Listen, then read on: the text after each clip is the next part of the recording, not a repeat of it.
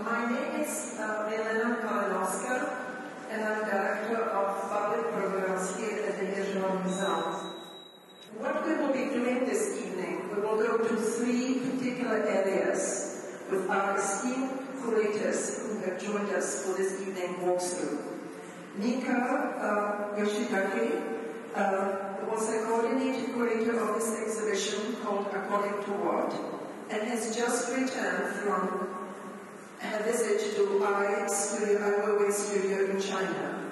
And Carol Huh is the curator of the ongoing perspective exhibition at the Sackler in which Ai Weiwei works fragments is now displayed. Um, they will have a, a dialogue together and talk about different works. And I think there will be also an opportunity for you to ask questions. Let me introduce the two curators. Since joining the in September 2011, Mika was, has coordinated the exhibition Dark Matters, in addition to coordinating Ai Weiwei According to What. Outside of the museum, she has organized several exhibitions, including at the Museum of Contemporary Art in Los Angeles, the Guggenheim in New York, and the exhibition Requiem for the Sun, The Art of Mono-ha and Blum & Poe. She has contributed numerous essays to many catalogs for places such as DIA, Seattle Art Museum, MoCA, the Guggenheim, and MoMA, including for the current Museum of Modern Art exhibition, Tokyo 1955 to 1970, a new avant-garde. In 2007, Carol Huh was appointed the first curator of contemporary art in the Freer and Sackler. Through exhibitions and public programs, she furthers the gallery's effort to present works that explore current social change and artistic production related to Asia, particularly photography and time-based media. Her recent projects include through the Perspective series, the current Ai Weiwei exhibition, and the upcoming Rina Banerjee, as well as moving perspectives, an 18 months long series of exhibition focusing on video art from Asia with works by Shahzia Sikander, Lida Abdul, Dinh Q. Lê, and Yang Fudong, among others. Other exhibitions include Shadow Sites, recent works by Jananne Al-Ani, and Fiona Tan, Grace and Fall, for which Carol was the in-house curator. I will now turn to the two curators, Mika and Carol, to have the conversation together. Thanks, Elena.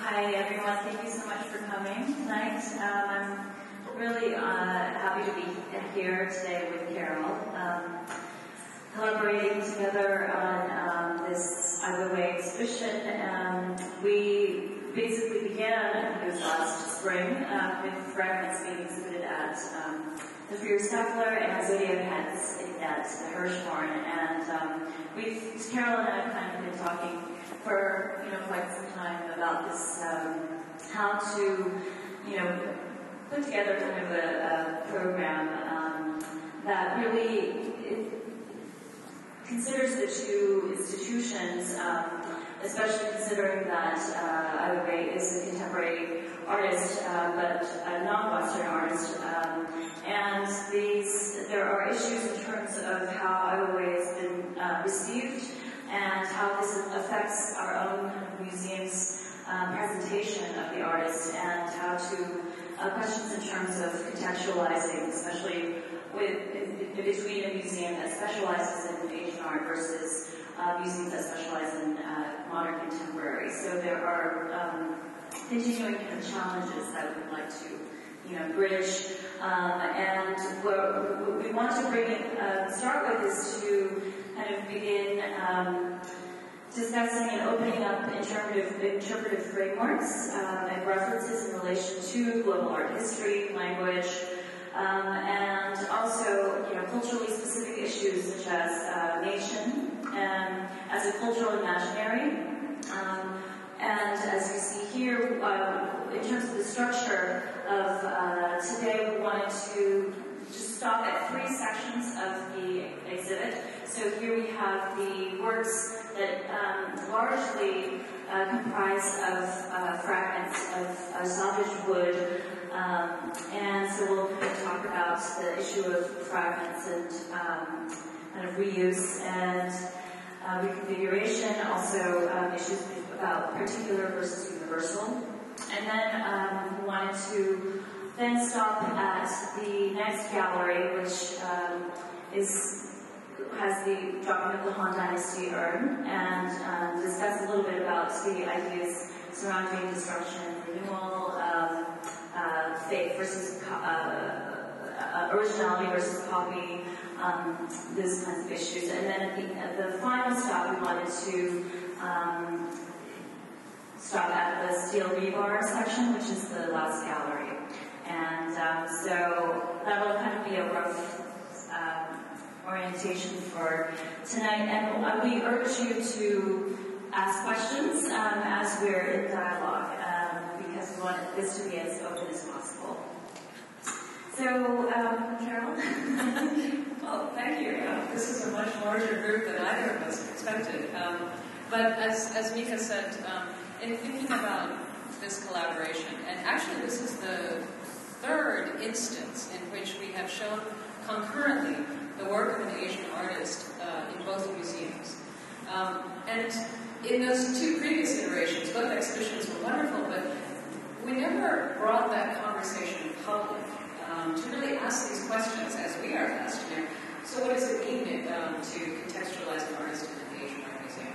Or um, what are the different kinds of interpretations that, that each of us and, and what we represent bring to bear? So um, I think starting in the wood section is actually um, a wonderful way to start that discussion, start this discussion with you about it um, wood and the way he treats wood um, is both um, has has um, important references with respect to installation form, sculpture, minimalism, and also um, the kinds of wood that he chooses to use, um, both in terms of, type of wood as well as the way he works them, has specific Chinese cultural references. So as, as Ai Weiwei has said, uh, um, uh, there was a quote in one of his many interviews where he says, you know, he had spent his time in New York and then came back to China in the late uh, 80s when there was a great deal of change going on. And um, he marries his two experiences or understandings. So this is what we'll try to tease out by looking at the actual works.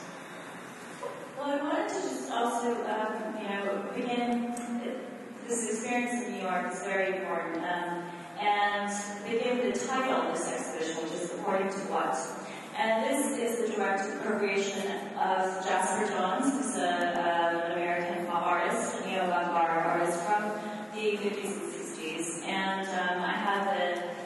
image here of the painting from 1964, which, which this exhibition title is drawn from.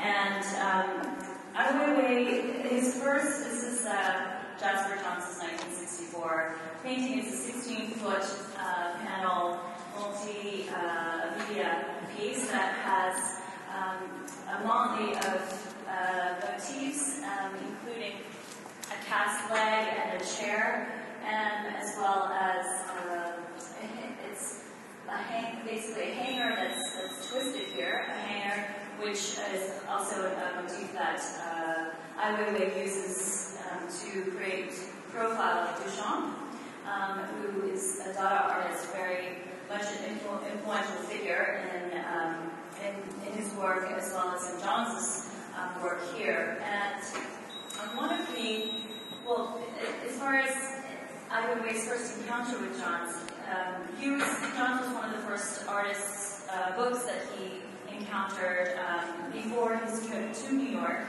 Um, he moved to New York in 1983, and um, at first I really had no idea why this artist was, you know, considered an artist. Um, and he actually threw away the book.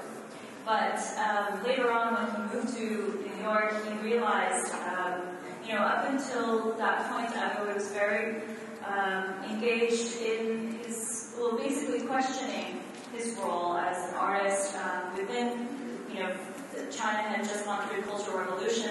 His father had been uh, purged as part of the uh, purge of intellectuals, and he was really questioning his notion of, of purpose as an artist.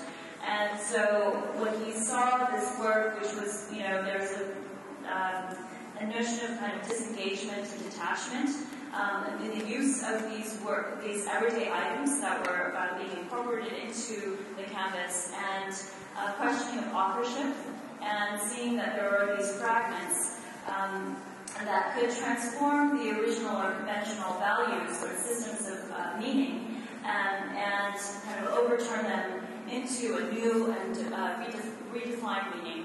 And so that kind of trope or um, technique is something that can, is very consistent throughout um, Ai Weiwei's art, art, artistic practice. And just to give you an example specifically here in this room, in relation to um, the Kippe, which is the work that you see here, it, it uh, combines fragments of salvaged wood from Qing Dynasty temples, as well as something from Ai Weiwei's childhood, the uh, parallel bars. Um, and this is, you know, stemming from a very, very uh, remote, when he was growing up in Xinjiang province, uh, northwest, northwest uh, region, um, during the, the, revolution when his family was exiled. Um, he did not have uh, that many kind of items to play with in, in the children's playground. So this is um, something from his nostalgic item from his childhood, and then the um, the stacked wood um, is is drawn from also from his childhood when um, people would come by and uh, praise his family. Um, for having such beautifully stacked um, wood. And what you see here is this combination of two things from his childhood memories. Um, but, you know, even though it looks so stable and it's a very kind of minimalist, um, iconic cubic form, um, there is a cultural specificity to this work, which is that there's, you know, um, within the kind of uh, just a lot of the destruction of, of traditional values that had been on, going on during the Cultural Revolution, I think that this work is really coming to terms with that process of destruction. And so you, in terms of interpreting these pieces, you have to have this kind of um, dual understanding of the techniques, which really is drawn from this tradition of Johns and Duchamp, as well as um, his own cultural, historical um, heritage. Um, the work that's on view at the Sackler, if any of you have seen it, also draws from fragments of wood from Qing Dynasty temples.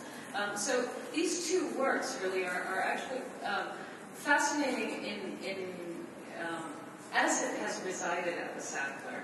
Um, it elicited uh, avenues of inquiry that were that were on the cultural specific, culturally specific end. For example, um, the use of the Qing Dynasty wood. Uh, it came from temples which makes, and, and, since he specifically describes them as fragments from Qing Dynasty temples, so that leads you to want to understand a bit more of where he sourced this material. What are these Qing Dynasty temples? What, what in the transformation of form from that temple to this can we understand? And actually, by following that, by seeing what the original structure was, and um, the, the sort of um, understanding of Chinese architecture that's embodied sort of conceptually in that structure. And then what he's done here adds a different kind of um, understanding, if you will, of the way he's drawing on history. And, you mentioned, um, interestingly, um, in his relationship to Jasper Johns, or in the sort of drawing more from that Western um, um, history, the sense of detachment from uh, history from objects um, and the fragmentation of them and bringing them together is, is um, actually quite fascinating when you think of um, in this, sort of uh, way in which he distances himself also from Chinese culture and form in order to reconfigure them. I mean, uh, when you look at something like grapes down there, the stools that are sort of in this form, it's very, he's, he's very much detaching himself, if you will, from the history that he is, is somewhat a part of. Um, and then from that detached position, able to take all of these fragments and sort of like the act of memory, your memory is always going to be made up of these bits and pieces. It's never a whole story that's delivered to you. You, you bring all of these fragments from the past, from your own past, and you put them together in some way. And, and that's, that's Kippe, or that is fragments, or that is the stool. Um, so to think about history in that way and his, his relationship to, um, or his distance relationship to a history that reaches back millennia um, can be fruitful, a fruitful way of thinking through his work as well. Um, the woodworks also um, bring to mind uh, other issues that are pertinent to contemporary Chinese society that also relate to history. For instance, um, um, we had a conversation once with um, a scholar of Chinese painting and literature and poetry, actually, to ask this question about ruins. We were talking before. When you think about it, um, in China, you don't really see um, ruins of buildings, not in the same way that you see in the West. And that's a sort of perception that um, um, Wu Hung uh, takes um, into a deeper, actually quite fascinating study called The Story of Ruins, which was published last year, that looks into why, I mean, he went all the way back to the 5th century BCE to look for representations of ruins, found maybe five or six examples, but then starts to tease out how, it, how the, the concept, the notion of ruins, um, the fact that because so much was built in wood, of course, there would be far fewer ruins. Um, but beyond that fact, um, the notion of ruins and how it sort of exists in the more sort of poetic or emotional um, lives of Chinese through poetry. But then when you get to the contemporary, a very different association or relationship ruins, particularly as it's shown in contemporary art. Um, there are also issues of recycling, of, of construction. So it's it's another way. So there's the there's the Jasper Johns sort of baseline understanding of Jasper Johns and, and his lineage. And there's all there are also opportunities to look into specifically Chinese um, aesthetic traditions. So the, the woodworks are particularly useful for that. Really fascinating. I mean, I, I, when you're engaging with the with the one thing that uh, this exhibit has some, something that's so surprising is, especially with the works that you see in this gallery, people can't not touch. They just want to touch these works. And we've had so many um, complaints from our staff because of um, how uh, attractive and subjective the material is. And I think it, it speaks to the, um, the history and also the materiality of you know the, the works. Um, and um, well, in terms of, I think the, um, again, coming from a more um, contemporary uh, context, especially with these, with like, for example, the map of China, um, there is a tradition, especially in, for example, minimalism and, and also in abstraction, um, when you're dealing with sculptures that are kind of at human height level and um, that are abstract, you you know, there's this kind of interest in wanting to know, wanting to be interested because of your the, the simply for the scale, you know, the one-to-one kind of um, relationship with these with the scale works. And um, but what Adobe brings to this um, technique-wise is that he not only um, presents, you know, this very kind of abstract. You don't really know exactly what this is until you really engage with um, the object, and then what, as you're looking at it, you start to realize that it does, you know, slowly begin to emerge as um, the, the borders and the boundaries of this geographic map. And um, that kind of, of approach and um, experience is very um, much, you know, in parallel with the traditions of, for example, um, minimalism and um, and post-minimalism. And so um, it's a kind of a phenomenological understanding of how you come to understand your relationship with the object um, at, a more kind of slow experience rather than just a symbolic representational um, means. For my impulse in approaching the same work is to think about um, the way he uses Chinese resources, both sort of human and material, um, the carpenters, the carpentry techniques, because what's, what's quite fascinating is that there is, um, um with grapes or, or with map, this the joinery techniques. Um, it's, it's a highly refined way of joining wood to create form. And, um, know, as a, maybe some of you have heard me in the, previously, but um, woodworking, the carpentry that was actually highly valued, where the tools were metaphors for um, justness or brightness, metaphors for being, um, because you know they kept your lines plumb, because they you know because they um, helped you achieve a degree of precision. So you have these pieces, fragments, this, that are joined together without nails. There, there is, there needs to be a sort of justice of character to have that kind of precision. And again, to think about the materials and how he's um, uh, interacting with them and acting upon them um, also provides some useful references to the way the Chinese, where the Chinese carpenters may be coming from. You know, the hands that actually um, were involved in working with him in producing these works. Um, the second thing is, um, sorry, just a quick point, it's actually um, just anecdotal, is that um, fragments is also in the form of a map of China. So when I first proposed, when I first described fragments to the rest of the curators, that this is a map of China, first question, is Tibet represented in there? What exactly is represented within those borders of China? You know, it's very specific questions. So, um, Exactly, and there's also a little stool, and, and, of course people come through our museum where we like to put maps of the different historical periods to understand where we are. And of course I must have been asked at least a dozen times, well does that stool represent Taiwan or Hainan? Because it's sort of in Hainan today, but yesterday it was more in the position of Taiwan. So, you know, there, are these specific examples, perhaps questions that are elicited more, and this is totally anecdotal, this is not a study, but perhaps that are elicited more on my end than, yeah, um, I, that's not a question that comes up so much here.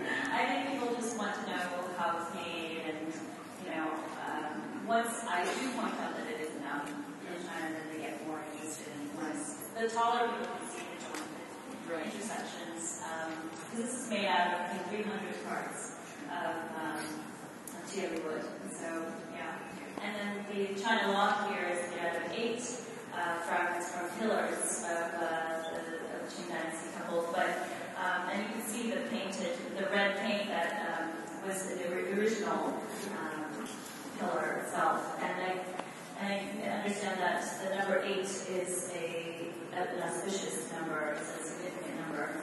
Um, it represents an eight, wonderful or something like that. Um, but the void here, the the hole inside the obviously is also um, in the shape of, of China. And so in a sense, to have these two works here, you have the negative and then the positive with, um, represented with the map of China and then the accumulation of um, or de- what, what Weiwei calls the depth of history. And also the, the use of tieli wood, which um, because it's an ironwood, it's the heaviest and most dense um, have been used for construction. So when you look at the labels and see, the, see discern different kinds of woods like Huanghai or Tiandi, um, there's a you know there's a practical reason for it, but it also makes you think about his considered choice of materials. All right, let's walk over to the uh, next gallery. So since we're um, here, I wanted to, because we're at the Hirshhorn, and um, wanted to, this is, this is actually, uh, I wanted to talk about Cuban ebony here, um, and um, it's probably one of the most representative examples of a, of uh, Weiwei's kind of appropriation of the minimalist, iconic form of the minimalist hue, and um, Carol is holding up Tony Smith's Die from 1962. This is um, a work at the National Gallery. Um, and there's some parallels between these two works. not only the form, but um, with Tony Smith, um, this was a piece that really, uh, his first steel cube, um, and this is uh, six feet by six feet by six feet. And as I was mentioning before, um, this is a one of the kind of classical minimalist works that um, that the artist was thinking in, in, between in a time when sculpture was being questioned and um, and how our own kind of body's relationship to objects was also being questioned. So here he really creates kind of a one-to-one relationship of a kind of standard height, uh, six feet height. Um, and it's, it's an object that is in between a monument, but also just a simple kind of small intimate object.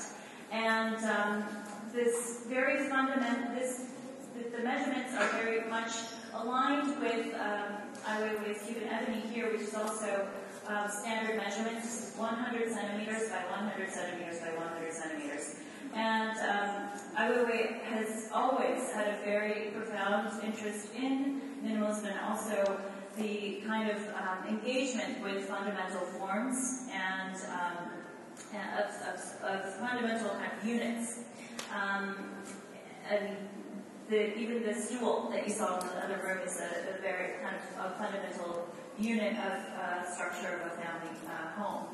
Um, and that Carol had talked about this uh, last time in her uh, Friday Gallery talk. But um, but in addition to that, this the cube uh, form, Ai Weiwei also incorporates um, this very um, elaborate surface pattern, which is drawn from um, a small wooden box that the artist's father had given to him as a gift that we actually have here inside the vitrine.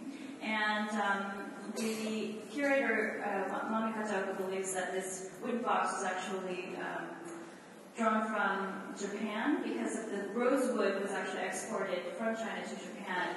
Um, I'm not sure when, but um, quite some time, I think, ago. And patterns here, it's almost like this um, branch-like pattern, and there's some holes inside so that these patterns are actually um, repeated all over the surface of um, this piece, and this is made out of um, different uh, panels, and so it's not actually a solid cube. Um, but this is just uh, one example in which um, there is a kind of hybridity that's going on here. This cultural specificity of the materials that Ai Weiwei brings to a very um, familiar form in the West. And, um, and this is repeated again upstairs in Cube Light, the chandelier piece that you see, but he brings a much more kind of social, uh, political aspect in terms of um, that piece, in terms of the kind of lack of transparency and the opulence um, within communist China. So, um, so I just wanted to um, to touch on this before we um, talk about some other aspects of um, just practice. Briefly, in this gallery, there's a piece in a case that's right back there. It's sort of a reversal of this um, it's much more familiar um, in terms of its Western references with a surface that refers back to the rosewood works. And that piece is much less familiar in terms of its shape, but recognizable when you, when you look at it and see the organs. Um, and it, it's, it's an especially curious piece that I, I spoke about previously, but um, um, one that was added very late, uh, the last piece that was added to the exhibition, so not in the catalog, and very little description of it. So um, I thought, well, this would be an interesting um, opportunity as we're mini journey through uh, our own resources over at South, where we're trying to tease out an understanding of it.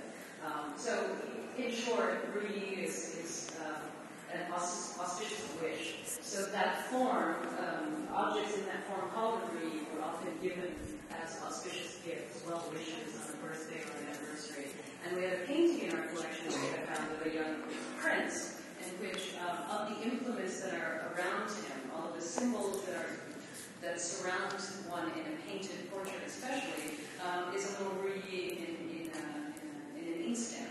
So that was a sort of, uh, it was a wonderful way of being able to tease out the imagery that he's using, and then also understand that, you know, since he had spent time in Jingdezhen working in the imperial kilns, working with the imperial kilns, um, you know, an area that has had over a millennia of producing royal ceramics, and so his choice of glaze references that period of, of his understanding of Chinese craft and tradition um, that relates to Qingbai ware or you know, any number of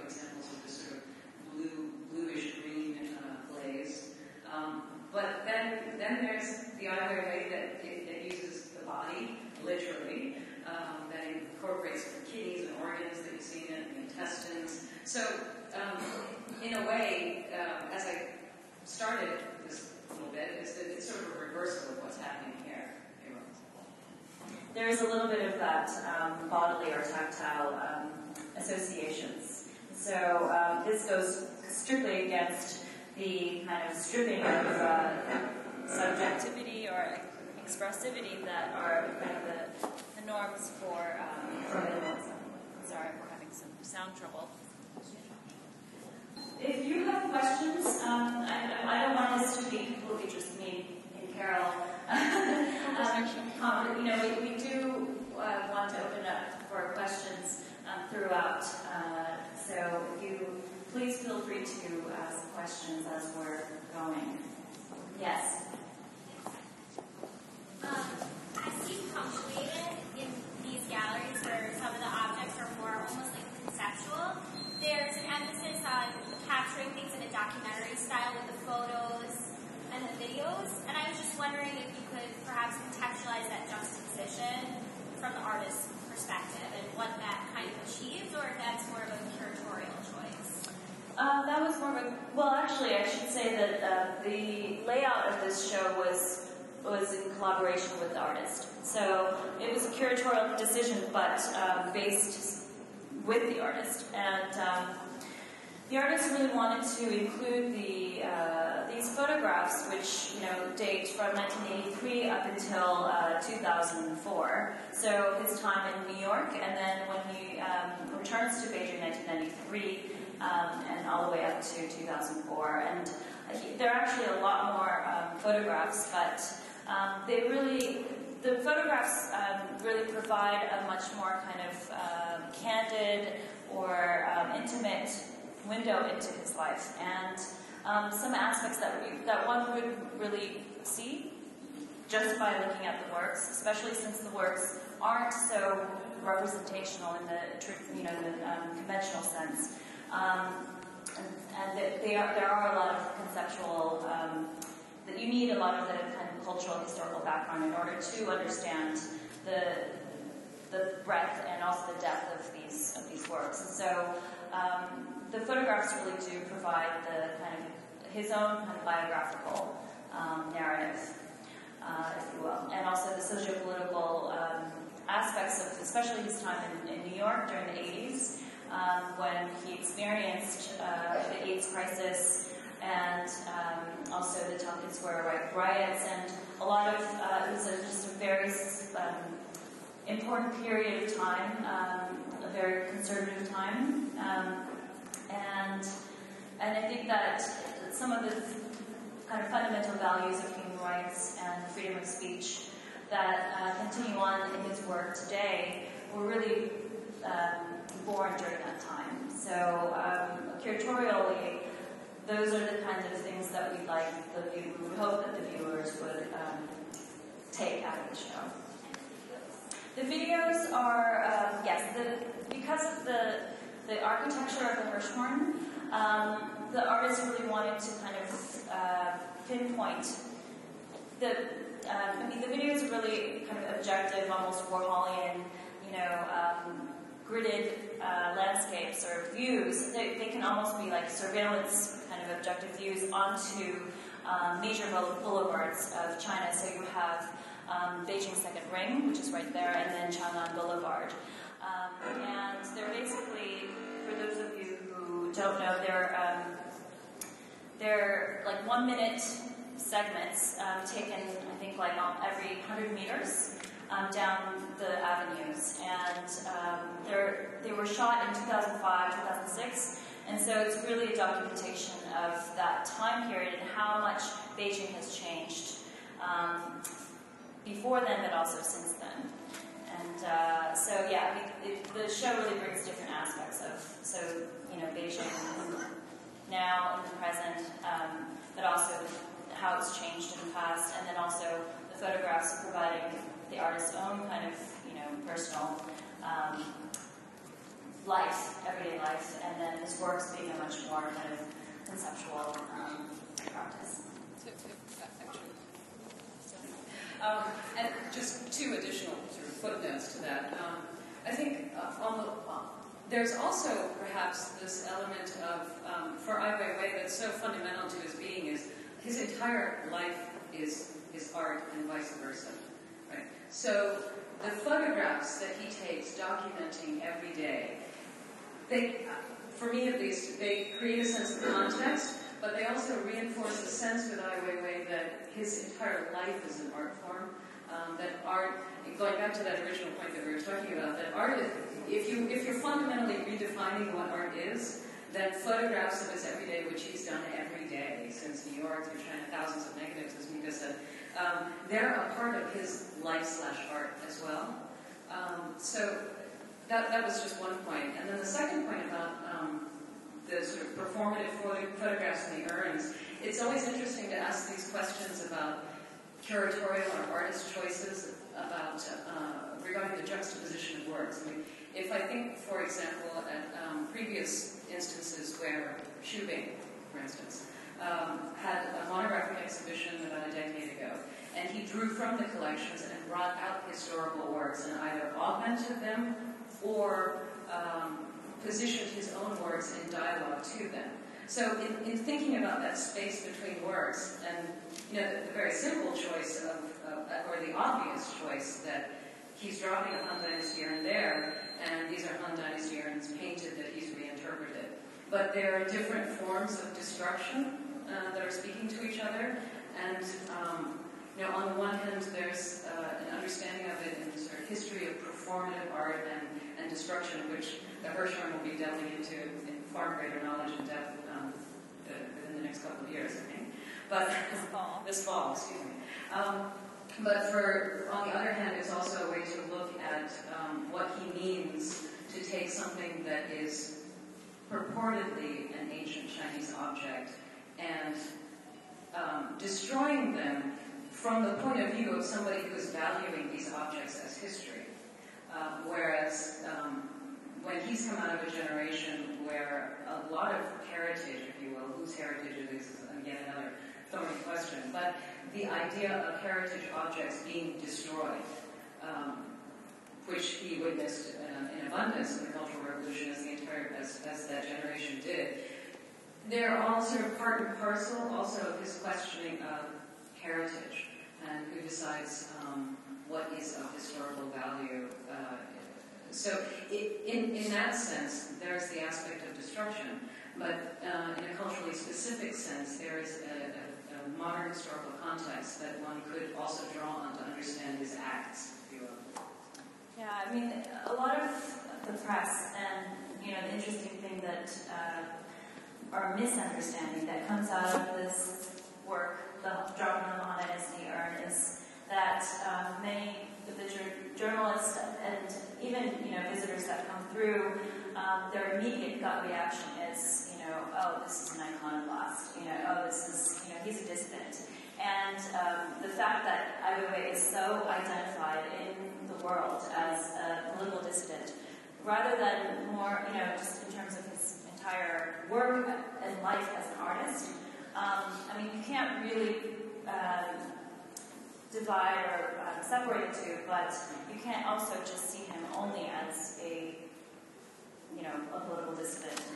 And so when one looks at this, this, this triptych, um, yes, the immediate reaction is he's destroying a very, you know, um, valuable ancient um, object. But when you think about the cultural specificity of what he's gone through, this is from 1995.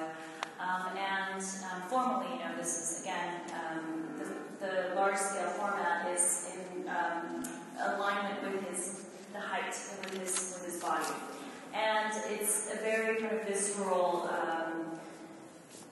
really in your face. Yeah, in your face. This iconoclastic act. act, right. But at the same time, I, I, I, I always try to remind people that it's, um, you know, it, it's not necessarily just an act of destruction. It is also an act of coming to terms with the destruction that he had experienced, you know, in his childhood. So there is this aspect of, you know, real investment in a kind of transformation or renewal. And I think that's an important sort of general point when approaching, especially with Chinese artists, because, um, but this is true of all non-Western art, and particularly artists that sort of are um, heavily mediatized. I mean, when, when you, a, a, lot of people know about Ai Weiwei, just as you said, as the dissident artist.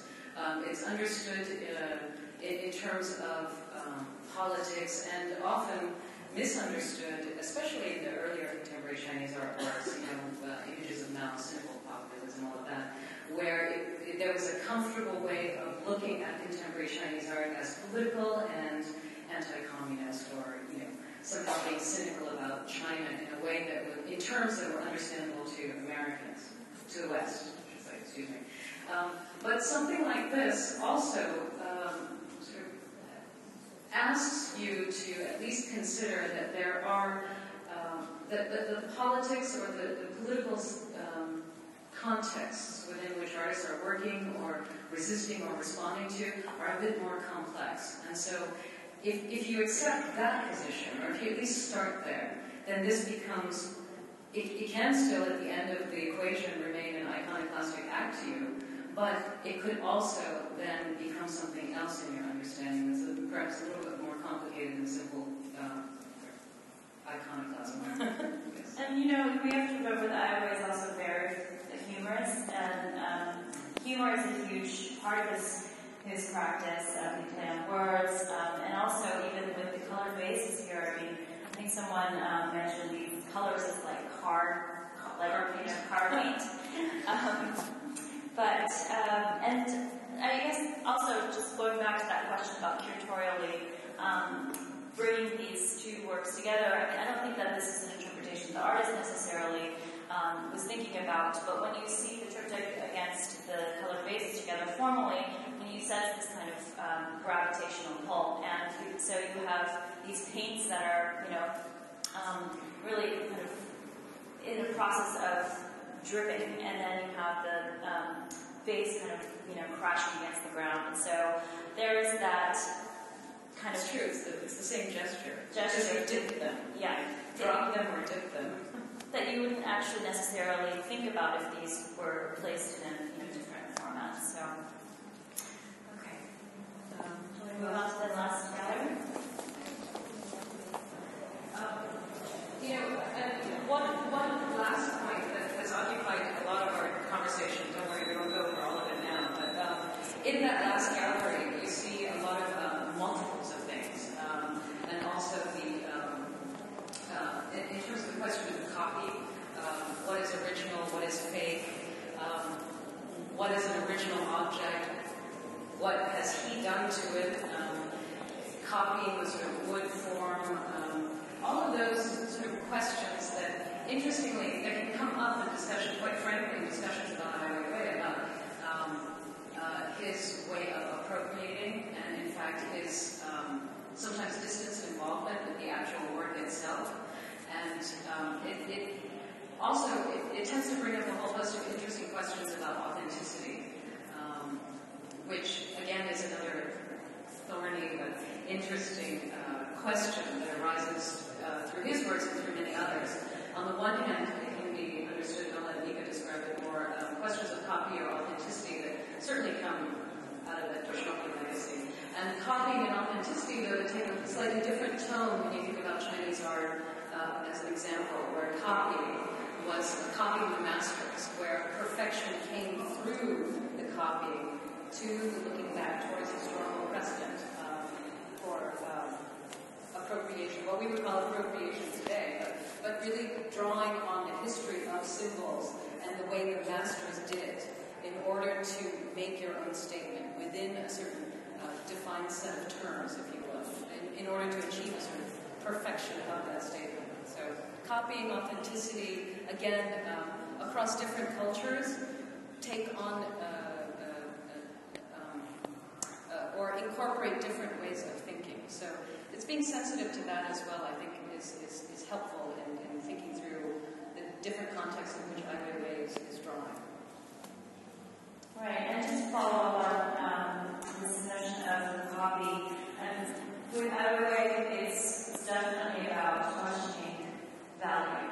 And that's that this notion of questioning um, how you how one attributes value onto an object or onto the history of an object. Um, you know, it's, it's kind of a universal issue, and um, and it also is in relation to the aspect of uh, the author and um, questioning um, the authorship as a basic, you know, stance of, of modernism and of um, with, it goes back to the 60s and philosophically the basically when there were performance artists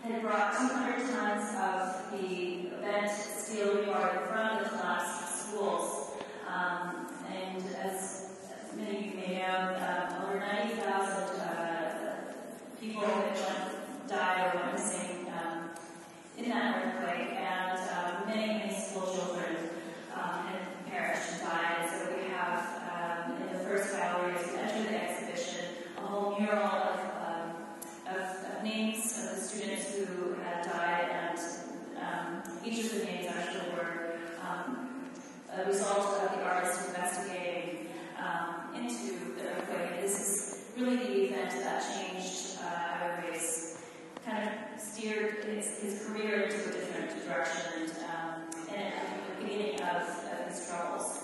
Um, really because of his interest in trying to make transparent um, a situation that the authorities were really trying to cover up. And um, in this case, we have, you know, this, the very shoddily built schools, um, the buildings, and uh, the authorities not basically not uh, taking any responsibility and trying to move forward from the uh, from the disaster. And uh, so what I would did was bring these bent steel bars back to his studio and, and have his uh, studio assistants straighten each one. We have a video of um, this process here um, in the ambulatories. But um, what he does is he creates this fall line the Quite uh, litigation work um, that aligns with the curve, the natural curve of the architecture of this gallery.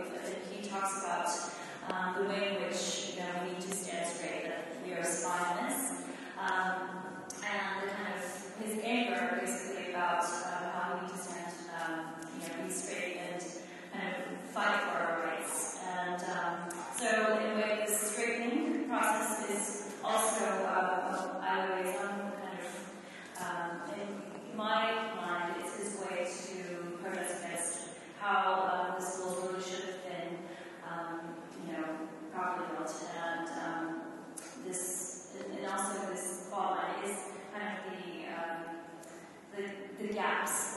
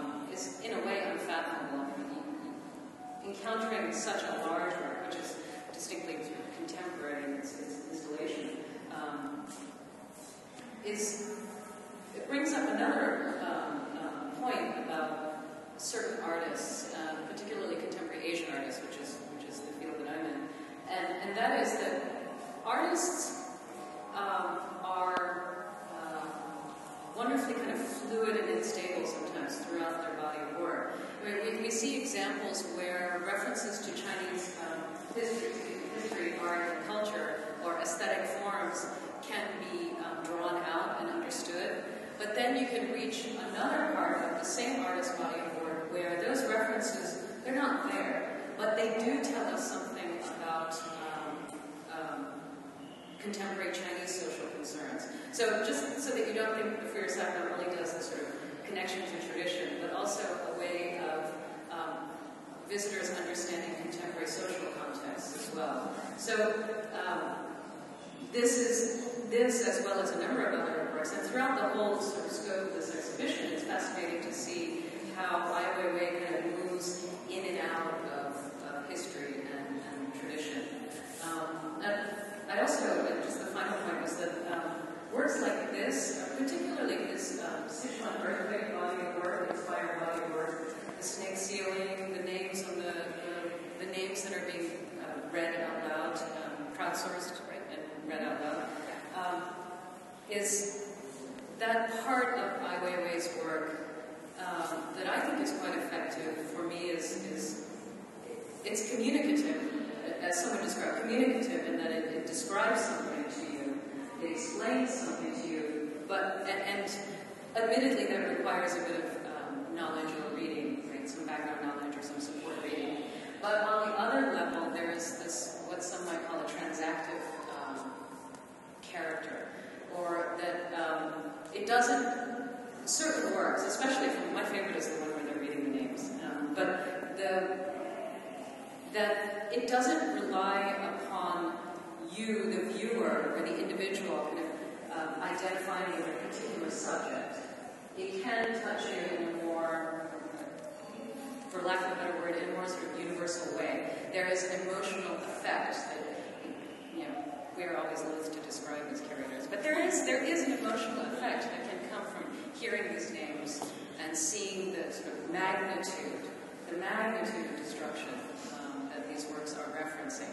Whether it was in China or whether it was in the middle of the United States, there is that sort of transactive, emotive um, uh, thing, feeling that comes out of something so monumental. So. No, I mean, I think it's it's there's so many different there's so many different um,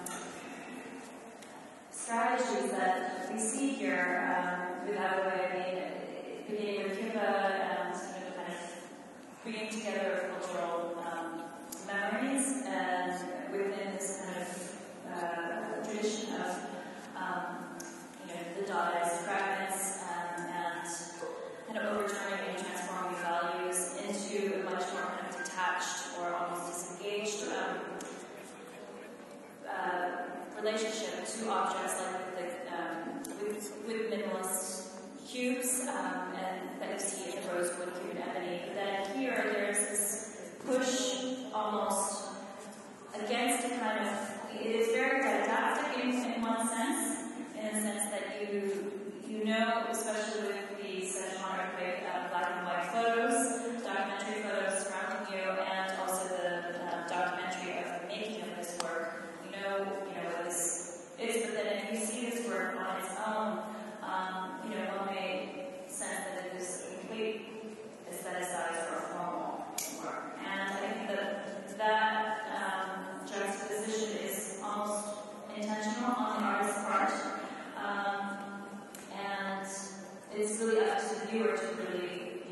um, understand and, you know, make meaning out of this. And some, I mean, I know New York Times and, uh, like, there have been reviews that see this as almost a derivative of, for example, Richard Serra. Um, and that that only gets to one aspect. I mean, I understand what people see of it, but then it's, it's definitely, they all, they're only getting one aspect of how it went. And so I just hope that, you know, Well- you would see more of it. It's um, it, it also elicits questions that sort of much more general questions that I think anybody, in, as we all have in different areas, um, from the throughout most of the 20th century, is how do you visualize disaster? How do you make tangible in um, an artistic form um, trauma? And um, this is a, this is a fascinating. The, the, the body of work that comes out of the Sichuan earthquake is um, um, a, a set of wonderful examples to think through that question um, and the way that he has handled it. So I think um, getting past the sort of glare of being a political dissident artist and, and, and, and as we both try to do in both of the exhibitions is to bring people back to the artwork and back to the language that he's using to actually see how clever is, is, is sort of a, a light word, but, but you see my point that he's, he's actually um, has a deft hand at, at navigating or negotiating visually and conceptually um, this trauma that affected a specific place. Do you have any questions? Yes. I have a question. Yes. How does he feel about being recognized as the dissident artist? What is his sense of self in this regard? I mean, he's asked this question, I think, numerous times in documentaries and different interviews. Um, but he always, I don't think he actually identifies actively as a dissident artist. I mean, I think he's definitely art and politics are part of his practice and he knows it, but um, he doesn't actively say, I'm a political activist or, you know, I'm an artist. It's just part of his his purpose in life. Because he doesn't like it. He does. He does. Like you said, with the light touch. Oh, he has a ten, he has a tendency to say. Um, I mean, I'm thinking about that sort of Guardian op-ed that he, one of the ones that he wrote, where he doesn't describe him. I, as far as I've seen, at least recently, he doesn't necessarily describe himself as an artist or as a dissident. He describes himself as a critic of society. You know, and so whether it's through art or whether it's through his social media, Weibo, Twitter, um, whether it's through contributing op-eds to newspapers or creating artwork, his entire mode of being is to be the, the sort of much more than the Socratic fly. It's Yeah. just like the bee, the I mean, hornet, something. With his document, the New York photos as well as the Beijing photos, I mean, he, you could see that he's an observer of, of life in society, and that's begun from day one, I mean, since, since the, his earliest, um, before he even really comes to be more self-conscious and live as an artist. I think that's that's one of the main purposes of you know his, his life. And so he is constantly not only just making work like this, but um, he's also he's constantly making documentaries um, of people on trial. He just actually gave me a new uh, documentary that he made last month, and um, it's it's. I mean, I haven't seen it yet, but it's it's um, on. Uh, I think an, a village head who was crushed by the authorities by a truck, and um, and it's it's a very very um, depressing incident that happened quite recently. So um, we're going to have a marathon of films um, February 14th that will uh, showcase, I think, two of his uh, documentaries. One is Fairy Tale, um, which is the project that he did bringing 1,001 uh, Chinese citizens um, to Germany, to Kassel, Germany, as part of um, the exhibition Documenta. And um, I mean, that's also another completely kind of sociological um, project that um, brings up so many issues um, currently in terms of, you know, one's how some people who don't have how, how does one bring you know so many citizens who actually don't have passports or even last names and you know to another gap between um, south and the other. And then uh, there's another documentary that he has made um, that we haven't shown on another trial of, um, of a dissident artist. So he's constantly you know um, aware and keeping track, and that's, that's part of his, his, his um, interest.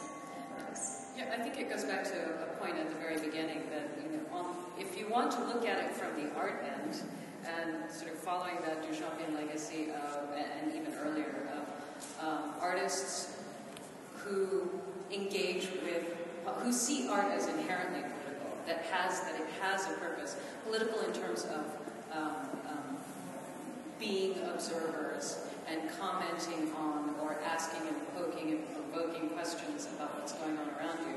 And you can look at it from the sort of non-artist perspective to say that you know he's he is um, um, a social critic. You know, that is that's sometimes he sees all of it as, as art in a way, and, but art for him is defined as as something that is not it's, it's not an inherent object or a discrete object all the time. It, it's a way of life. It's, it's any of these modes. So, I mean, I think um, seeing the films actually is very helpful in getting a sense of his sort of philosophy towards life and how he enacts life. Um, I just mentioned So Sorry, which is another film that he made, uh, which will be screening um, about the Sichuan earthquake and um, his investigations.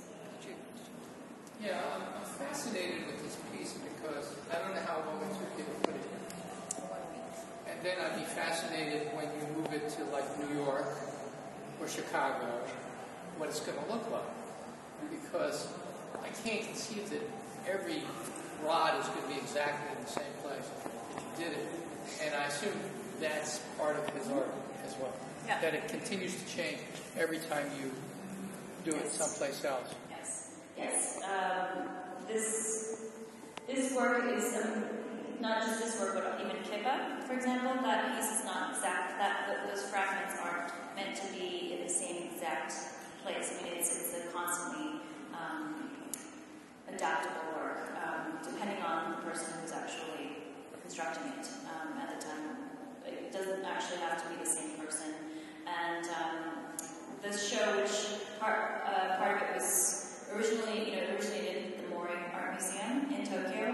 So um, Kippe was also installed there, and it was had a very different um, ex- exterior surface um, pattern. Here with uh, Straight, yes, this this work we had to actually uh, work with the Smithsonian um, SI in order to uh, really get the engineering, the structural engineers to uh, make sure that the floors would be stable enough to um, sustain the work. And so this pattern, in fact, is, is influenced by our structural um, engineering standards. It's not something that the artist actually drew. Um, and so we worked collaboratively in order to create this, you know, this pattern. And we actually had many different um, versions before we got to this piece. And even in the last week, um, this piece, I think it took a week to install. We had two um, studio assistants from Otherways uh, Studio, as well as our own um, exhibit staff, and it came in, you know, many, many, many different crates. Um, and I think, I think that's what's ingenious about the fault line, actually. Yeah, Because that will mean that the fault line will be reasonable. I mean, there's the engineering of it with the fault line then lends itself, I think, the- if, I mean, I, I wasn't here during the install, but the fault line is a very simple way, I think, of engineering um, um, a site specificity in each place. I think. yeah. Have you taken a picture of each place it's been to go see its evolution? Because I was looking at the film film has it looks totally different. yeah, that, that, film is it's from Aloe Studio. The, this is the first time it's been exhibited out, outside the studio, and the studio is on the ground floor, so uh, the thickness is much higher. Um, and then the show will travel to uh, Indianapolis and then to Toronto, Miami, and then Brooklyn Art Museum. And uh, the spaces, the gallery spaces are much different, and so this will be defined. site